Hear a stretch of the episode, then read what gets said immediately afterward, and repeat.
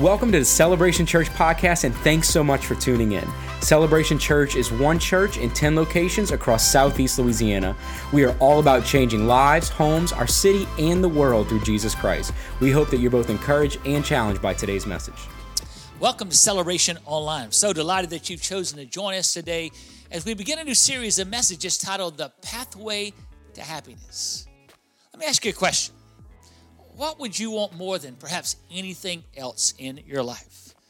You may think of some material things that you would like, or you may think of some relational circumstances you would like to see take place in your life. But when I ask that question, lots of people just simply tell me, I just want to be happy. I want to experience real happiness in my life. That's where most people are today. And the good news is that the Lord wants us to experience real, lasting, true happiness in our lives. And, and in the passage of scripture that we're going to read today, he tells us about eight principles that will put us on the pathway to experiencing happiness regardless of the circumstances or situations in our lives. Today, we're actually looking at Matthew chapter 5 at the beginning of what's called the Sermon on the Mount. Now, you may have heard great sermons in times past, but this sermon is the greatest sermon that was ever preached because it was preached by Jesus himself as he sat on the mountainside there overlooking the Sea of Galilee in his day. Even Mahatma Gandhi, the great Hindu leader of India, said, No higher literature has ever been penned than what you find in the Sermon on the Mount. And so, for the next several weeks, we're going to be uh, looking and learning at the first 12 verses of that sermon. They're called, these first 12 verses are called Beatitudes. The word Beatitude comes from the Latin word beatitude, which means happiness or blessed. And in the Beatitudes, Jesus is telling people, people like you and I, how to, how to live blessed and happy lives, again, regardless of the circumstances or situations in our lives. Follow along as I read these first 12 verses. We're going to look at the first of the Beatitudes, but today I want to read those first 12 verses just to set the stage for this series. The Bible says when Jesus saw the crowds, he went up on a mountainside and sat down. His disciples came to him and he began to teach them. He said, Blessed are the poor in spirit, for theirs is the kingdom of heaven. Blessed are those who mourn, for they will be comforted. Blessed are the meek, for they will inherit the earth. Blessed are those who hunger and thirst after righteousness for they will be filled. Blessed are the merciful, for they will be shown mercy. Blessed are the pure in heart, for they will see God. Blessed are the peacemakers, for they will be called the children of God. Blessed are those who are persecuted because of righteousness, for theirs is the kingdom of heaven. Blessed are you when people insult you, persecute you, and falsely say all kinds of evil against you because of me. Rejoice and be glad, because great is your reward in heaven. For in the same way they persecuted the prophets who came before you. Now, today we're going to be studying the first of those Beatitudes, where Jesus says, Blessed are the poor in spirit, for they shall inherit the kingdom of heaven. Probably the most common greeting that people have today, especially among Christians, is the greeting, God bless you. I've heard it so many times in English and so many times in Spanish over the years. We say it not just when people sneeze, we say, God bless you when we're wanting people to know that we want God's blessing for their lives. We want God's blessings upon their lives. But have you ever uh, wondered what is a blessing? How do you define a blessing? In fact, would you know it if a blessing even slapped you in your face? Well, the word blessed is a Greek word makarios, which means to be very, very happy, to be supernaturally happy, to be very happy. To, to have a blessing is to have godly happiness, to have supernatural happiness in your life. And Jesus talked about how, how you're going to be blessed if you do this or you do that. When he says that, he's saying you're going to be supernaturally happy. You're going to be extremely happy if you do this or you do that. And in Matthew chapter 5, these first 12 verses, he'd given us eight principles that will help us to experience that supernatural happiness if we apply these principles to our lives. As, as a pastor, I, I want people to know that I want God's best in their life. I want them to experience God's blessings upon their life. I want God to bless their relationships. I want God to bless their marriages and their family members. I want God to bless their finances and their health. I want God to bless their work career. And I want God to bless every part of their life. And by the way, since you're involved in a service with us, there, I want God to bless you in every area of your life. But here's what I've discovered the problem is not with God and God wanting to bless us, the problem is with us. You see, God wants to bless us, but we have to become more blessable for God to bless us in supernatural ways in our lives. A lot of people don't live in ways that God can bless. God's never going to bless sin. He's never going to bless arrogance. He's never going to bless stinginess in people's lives. He's never going to uh, bless critical spirits in people's lives. There are a lot of things God will not bless. But here's what I'm telling you God does want to bless us in every area of our lives. And to experience God's blessing and God's happiness, we've got to become more blessable. So we're going to learn how to do that, how to experience that here in the Beatitudes. Let me take you back to that first beatitude. Jesus said, Blessed are the poor in spirit, for they shall inherit the kingdom of heaven. What exactly does it mean to be poor in spirit? Now, here Jesus doesn't say, Blessed are the poor. He's not saying it's good to be financially poor or emotionally poor or relationally poor or poor in any other area of our lives. He's talking about spiritual poverty, about a certain type of attitude. He's not saying, uh, he's not saying that we ought to have a poor spiritual attitude, but he's saying we ought to be poor in spirit. We ought to have an attitude that God can bless. And what he's telling us is that the Lord wants to bless people who are spiritually poor, who recognize their need for Him in their lives. Let me actually read this verse from several other translations to sort of help us to understand that. In the God's Word translation, the Bible says, God blesses those who recognize they are spiritually helpless. And the contemporary English version says, God blesses those who depend only on Him. And in the New Century Version, it says, God blesses those who know they have great spiritual needs. Do you see the pattern here? You see the principle here? God's saying that we need to recognize how inadequate we are to live our lives without apart from God, apart from His presence and power in our lives. Without God or God's help in our lives, we are spiritually poor in our lives. Let me give you a definition here. To be poor in spirit means that we've learned to depend upon God instead of ourselves in every area of life. To be poor in spirit means that I depend upon God, not on my strength, not on my intellect, not on my ability, not on my charisma. And so if I want God's blessing on my relationship or my girlfriend or boyfriend, if I want God's blessing on my marriage or family, if I want God's blessing upon my career or my studies or my finances or my health or anything else in my life, then I have to humbly depend upon God in those areas instead of depending upon myself. The question becomes, how do I do that? How do I actually depend upon God on a daily basis in every area of my life. Well, I'm going to give you five principles that will help us to move into that position to be poor in spirit, to become more blessable, so we can experience more of God's blessing and happiness in our lives. Five things I want you to write down and remember today. First of all, becoming poor in spirit requires depending on God's wisdom. If you want to experience God's blessing, you got to learn how to depend upon God's wisdom. It requires following God's will instead of our will or someone else's will for our lives. Look at this verse from the Bible. Proverbs 14, verse 12 says, There is a way that seems right to a man, but in the end, it leads to death. And when it says that, it's not just talking about physical death, but it's talking about spiritual death, emotional death, relational death, financial death, death in every area of our lives.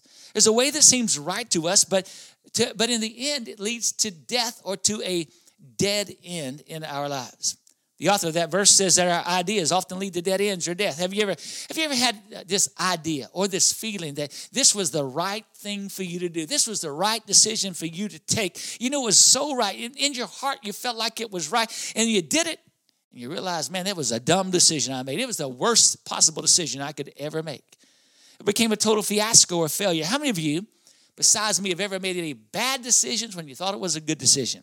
I asked that question one time, and a lady from the congregation blurted out, Yep, and he's right here beside me right now. Well, that's what this verse is all about. There's a way that seems right to us, but in the end, he says it's a dead end. And every one of us could give a testimony about that in our lives. We had this feeling, this hunch, this is going to be the perfect job, but it wasn't the perfect job. It's going to be the perfect relationship, but it wasn't the perfect relationship. This is going to be a perfect person to marry, but they weren't. Uh, parents think this is a perfect decision for my kids, but it's not. All kinds of things. We could spend the rest of the day talking about these ideas, these feelings. We thought this is the right thing, but it was the wrong thing for us in our lives. Listen, just because you think it does, think it doesn't make it right. Just because you feel it doesn't make it right. And here's what I've discovered our decisions should never be based on our feelings, but our decisions should be based on our faith. You see, feelings lie, they lie to us all the time. There's an old country western song that says, How can it be so wrong when it feels so right?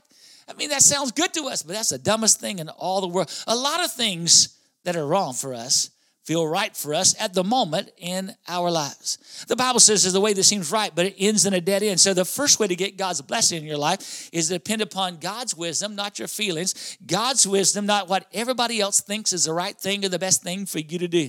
You got to learn how to depend upon God's wisdom, not our wisdom or our thinking or our feeling in our lives one of my favorite passage scriptures, Proverbs chapter 3, verses 5 and 6. You may know those verses, but I want to include into that passage scripture, Proverbs 3, 5, 6, and 7 today. It says, Trust in the Lord with all your heart. Do not depend on your own understanding. In other words, don't depend on your wisdom or what you think is the right thing to do. Uh, seek His will, God's will, in all that you do, in everything that you do, how you spend your time, your money, your relationships, etc and God will direct your paths. Don't be impressed with your own wisdom. I need to say that again. In case some of you missed that. Don't be impressed with your own wisdom. Don't go around saying, thinking, I've got this figured out. I know the right thing to do. I'm a big girl. I'm a big guy. I know what I'm doing. And the Bible says, don't be impressed with your own wisdom. Instead, respect the Lord and turn your back on evil. So if I really want God's blessing in my life, the first thing I got to learn how to do is depend upon God's wisdom, not what my feelings say, not what my gut says, not what my friends say, not what I think, but I got to trust in the Lord with all my heart, lean not in my own understanding. So, how do we get God's wisdom in our lives? Two ways. First of all, we obtain God's wisdom by praying to the Lord. It says in James chapter 1, verse 5, if any of you lack wisdom, which all of us do at times, if any of you lack wisdom, you should pray and ask God, who generously gives to all, and it will be given to you. In other words, God wants to give us his wisdom. He's just waiting for us to ask for his wisdom. And we ask for God's wisdom through prayer. See, God doesn't want you to be a failure. He didn't want you to hit dead ends. He didn't want you to make mistake after mistake. He didn't want you to make bad decisions. He wants you to make smart decisions with your time and your money and your relationships and everything else. God says, Hey, I'm here. I've got all the wisdom you need. I'll give you my wisdom if you'll just spend time praying to me, if you'll spend time asking me. How do you know when you're living on God's wisdom rather than your own wisdom? You're talking to God throughout the day not just in the morning, but throughout the day. And you're reading His Word on a daily basis. Here's the second way to obtain God's wisdom. We obtain God's wisdom by studying His Word. It says in Psalm 119, verses 104 and 105, I gain understanding from your precepts, O God, for your Word is a lamp to my feet and a light to my path. In other words, if you're not in God's Word, you're not going to know God's will and you're not going to have God's wisdom for your life. If you don't have God's wisdom for your life, you're going to make bad choices, bad decisions, big mistakes in your life. So, how do you get God's wisdom? You're talking to God throughout the day and you're reading His Word on a daily basis. If you're not talking to God throughout the day and you're not reading God's Word on a daily basis, you're, you're making your own decisions. You're coming up with your own ideas. You're depending upon the influence of others. When God says, Hey, I've got all the wisdom in the world, if you'll just ask me and study my Word, I'll give you the wisdom you need to make the right decisions and choices in your life. God's wisdom and God's will are found in His Word and through talking to Him in prayer. And then, secondly, becoming poor in spirit requires depending on God's strength. Now, you've probably noticed that you can get tired at times in your life. Maybe at the end of the day, you find yourself at times being tired and worn out and exhausted, running out of energy. The reason why is simple. You're a human being and your strength is limited. But, but the good news is, is that God's strength is unlimited. Your strength is finite. God's strength is infinite. Your strength is exhaustible. That's why you get exhausted. But God's strength is inexhaustible. God never, ever gets tired. So we got to come to the understanding that while our strength is limited, God's strength is infinite and inexhaustible. And so we got to learn in those times of life, all the time in life, how to depend upon God's strength and not our own. Let me show you some verses. Psalm 84, verse 5 says, You, O Lord, bless all who depend upon you for their strength you want God's strength in your life, you got to learn how to depend upon God's strength. You got to look for God's strength and depend upon God's strength. What can you do when your strength evaporates? You're at the end of the day. You don't know what to do. You're tired. And by the way, when you're tired, you don't make good decisions for your life. You got too many things and not enough energy to do it. Here's a good promise from the Lord. It says in Isaiah chapter 40, verse 13, those who wait upon the Lord, those who trust in the Lord, will renew their strength. They will exchange their strength for God's strength. And then they will rise up on wings like eagles. They will run and not grow weary, and they will walk and not grow weak. I mean, that's a promise from the Lord. That if we'll look to Him and turn to Him, He'll exchange His strength for our strength. Let me give you a recent testimony about that a couple weeks ago. It was on a Saturday night. I was preparing uh, uh, to go to bed. Uh, I was going to be preaching two services at one of our campuses the next morning, and uh, someone with some crises in their life called me. And all of a sudden, uh, it was an all night thing of helping someone deal with their crisis. In fact, that night, I got two hours of sleep. I went to sleep at two o'clock in the morning, got up at four o'clock in the morning, uh, and I had to preach two services that day. I mean, in my own strength and ability, there's no way I could have made it. But I prayed, I turned to the Lord. I asked God to exchange His strength for my strength. And let me tell you, that day I had so much energy and so much enthusiasm while I preached. I had enough energy and enthusiasm not only to preach in those two services, but to minister to people after the services. Why? Because I was living in God's strength, on God's strength, not my own strength. You need to learn how to do that as well in your life. Let me just say this in the darkest moments of your life, when you can't see your way forward, when you feel totally drained, when it doesn't matter uh, what, uh, what, where you are, where, where things came from, you need God's strength to get you through those difficult, challenging times in your life. The reason why most people never get through or never get over the difficult, challenging things in their life is because they're depending on God's strength and not their own strength. I've seen people go through a divorce, never recover from that divorce. I've seen people go through a breakup and never recover from that breakup. I've seen people go through a major illness and never recover. I've seen people go through a financial a crisis and never recover. I've seen people go through all kinds of things and they never recover. Why? Because they're depending on their strength. But I've seen other people go through the same things and even more difficult things and they recovered and got better because of it. Why? Because they learned how to depend upon God's strength in their life. Listen, when we get weak, we can be overwhelmed or overcome by the trials or temptations of life, but God's strength will enable us to overcome those trials and temptations. Let me give you a couple of verses. The verse is Psalm chapter 71, verse 16. I want you to memorize this verse, very short verse. You need to put it on your refrigerator, on your nightstand, in your car. Psalm 71, verse 16 says, I walk in the strength of the Lord. Would you say that with me? I walk in the strength of the Lord. Come on, say it again.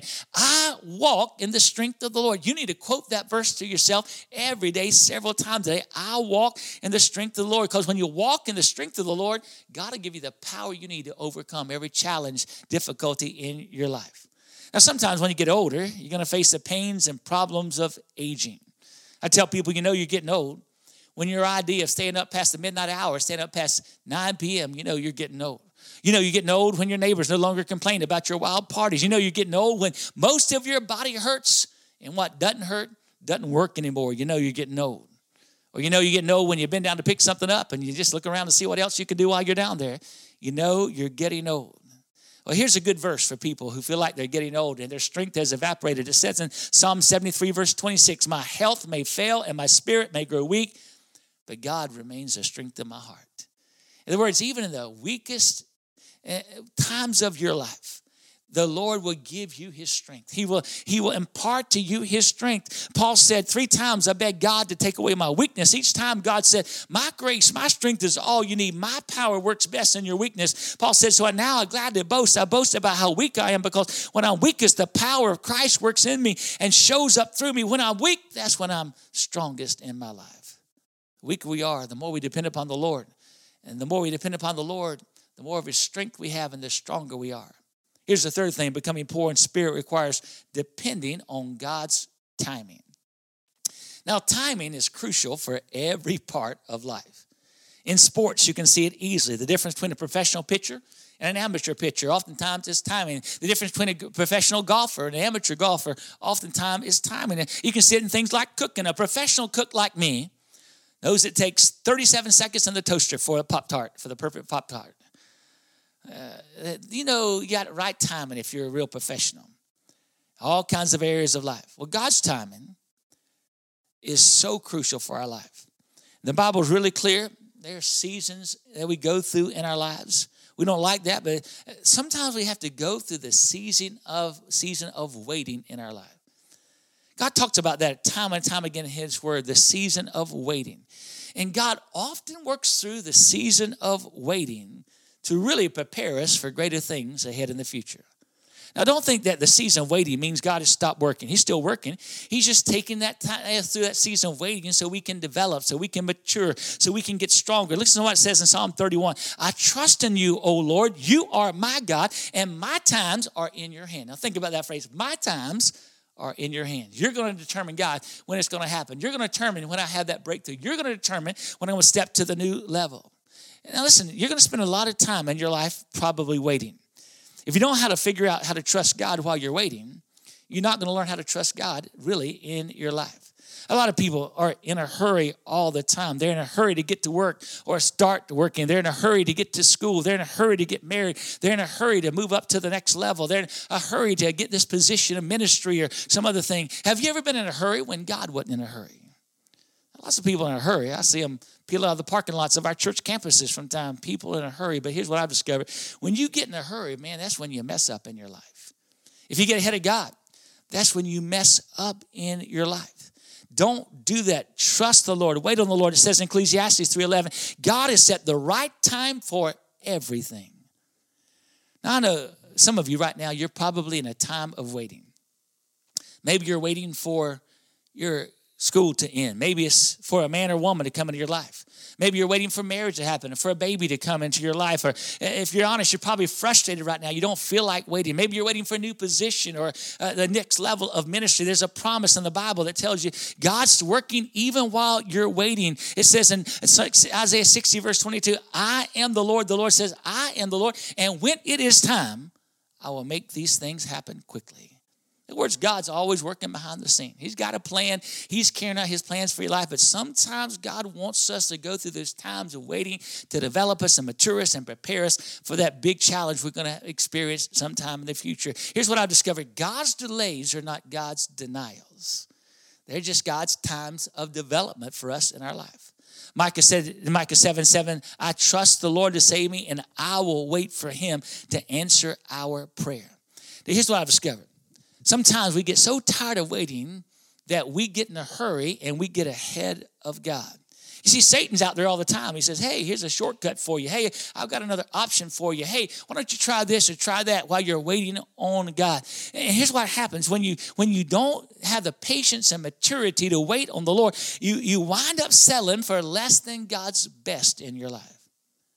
As your pastor, as a pastor who loves people, I want to tell you, don't do that. If you will wait for God's best, God will always give his best to those who wait on him, to those who trust in him. But if you get frantic and you get nervous and you get in a hurry, you get anxious and you start trying to answer your own prayer, you're going to make a terrible mistake in some way in your life. There's a great story in the Bible about this, the story of Abram and Sarah. God loved Abram. He was a special friend to the Lord. God promised Abram, you're going to have a son. You're going to have an heir. Eh, don't worry, I've got it all taken care of. But, but Abram and Sarah, they got ahead of God. They got tired of waiting for the Lord. So one day Sarah came to her husband Abram and said, Looks like God's never going to come through for us. So I tell you what, why don't you go to bed with my handmaiden over here, Hagar, and sleep with her, and she can give birth to a child, and that can be the son that we leave our inheritance to. And Abram said, Okay, sounds like a good idea to me. And so they happened, and they had this son named Ishmael. But then, a few years later, just like God had promised, Sarah became pregnant, and she gave birth to a son that they named Isaac. And as soon as Isaac was born, Sarah was mad at Abram for going along with her request to have a child with Hagar. She was mad at him. In fact, uh, in fact, because she was so mad at him, uh, Abram had to send away Hagar and Ishmael and no longer see them again because Sarah was mad because he'd done what she'd ask him to do. It gets worse than that. Did you know Ishmael became the leader, the forerunner of the Arab people? Uh, Isaac became the forerunner of the Israeli people. And today, thousands and thousands of years later, there's still conflict between the Arabs and the, between the Israelis because Abram and Sarah got ahead of God. Don't do that. Don't do that. You'll experience less than God's best. Trust the Lord. Trust in God's time and trust that God's working behind the scene. The Bible says in Isaiah 30, 18, the Lord is a faithful God and blessed are those who wait on his help. So listen to this. Becoming poor in spirit requires depending on God's timing and depending on God's strength and God's wisdom. But thirdly, uh, fourthly, becoming poor in spirit requires depending on God's defense. Now, here's something that may be hard for you to swallow there will always be people around us who misunderstand us, who criticize us, who judge us, and who attack us in some way. A lot of people think if I just live a good life, if I live a perfect life, nobody's ever going to criticize me or attack me. First of all, there's nobody who's perfect. You're not perfect. I'm not perfect. And if there's uh, somebody in the room beside you, they're not perfect either. There are no perfect individuals. There was actually one perfect individual, Jesus Christ. He was perfect. And guess what? When you read the Gospels, there are a lot of people who hated him, who didn't like him. So even if you were perfect, even if you were like Jesus, uh, there would be people who, who, would, who are not going to like you, going to come against you. Now listen, the Bible says this in 2 Timothy 3.12. Everyone who wants to live a godly life in Christ Jesus will suffer persecution. Not might, not maybe, will suffer persecution. So we expect to be, have to expect to be misunderstood and criticized when we're living for the Lord and serving the Lord. But the question is, how do you respond when people do attack you? When people, when people criticize you or judge you or attack you, how do you respond? We all probably have the tendency to kind of kind of back up and try to defend ourselves. When, our, when we're attacked, our tendency sometimes even is to attack back. When people criticize you, you want to criticize back. When they slam you, you want to slam them back. When people insult you, you want to insult them back. Uh, when, they, when you're on the freeway and someone gives you the international sign of displeasure, guess what? You want to give it to them back, right? But don't do that. Let God be your defender. God said, God can God can defend you better than you can defend yourself. You need to be like Jesus. Jesus didn't say anything in the face of attack, and, and, and Jesus said nothing. And we're to allow the Lord to be our defender. We're most like Jesus when we do that. It says in 1 Peter 2.23, when they hurled insults at Jesus, he did not retaliate. When he suffered, he made no threats back. Instead, he entrusted himself to God to set things right. I'm telling you, that's poor in spirit, being poor in spirit right there. We're most like Jesus when we say nothing and remain silent and we just put the accusations of others and criticisms of others and judgments of others and harsh things that others say about us into the hands of the Lord. Here's what the Bible says in Psalm 212 God blesses and protects everyone who runs to him. Don't come against people. Don't criticize back. Don't get hateful like other people hateful. Just run to the Lord and trust in the Lord. And look David was a man who was criticized harshly by all kinds of people. Look what David wrote in Psalm 62, verses 5 through 7. He said, I depend on God alone. I put my hope in him. He alone protects me and saves me. He is my defender, and I shall never be defeated. My salvation and honor depend upon God. He's my strong protector. He is my shelter. And when you have that kind of mentality, it doesn't matter what anybody else says about you because you're trusting in God to be your defender. And God says, when you're like that, God says, That's my boy, that's my girl. I'm going to bless them because of the perspective they have. And then here's the fifth thing becoming poor in spirit requires depending on God's resources. You know, one of the greatest sources of stress you're going to have in life is stress and anxiety about money.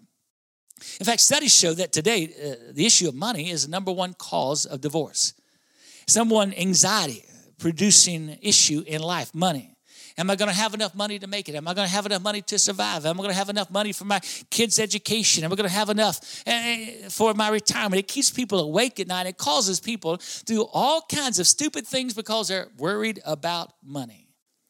Now, listen, when our security is based on what we have in the bank or in our job or in our investments, we are in a very insecure position in our lives.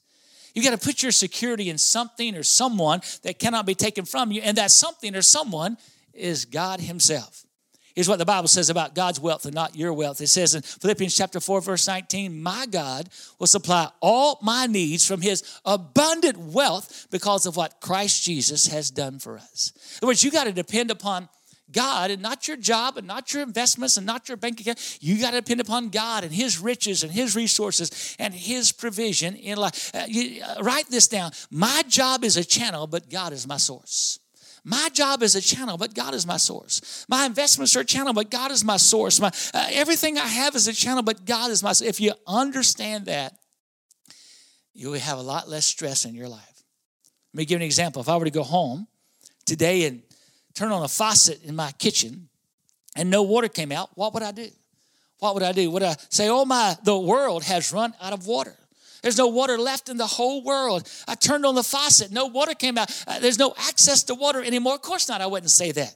I know the problem is not with the source, the problem is with the distribution point. The problem is not the source. There's plenty of water in the world. The problem is the channel that I'm trying to get water from. The channel has gotten blocked up one way or one other. And by the way, if one channel gets blocked up in your life, God can open up another channel, another faucet in your life. And if another door closes, that job closes, or this job closes, or this uh, investment goes awry, God has all kind of ways of opening up other faucets, other channels for you in your life. Our job and resources are channels channels, but God is our source of supply. And He is not limited by our ability or our capacity or by our investments or all those kinds of things. He's not limited. God and God takes care of his people. Paul said, My God shall supply all your need according to his riches and glory in Christ Jesus. And when you learn how to trust in him for your financial well being, I'm telling you, that's when you become poor in spirit and become more blessable in your life. Let's go back to our beginning verse.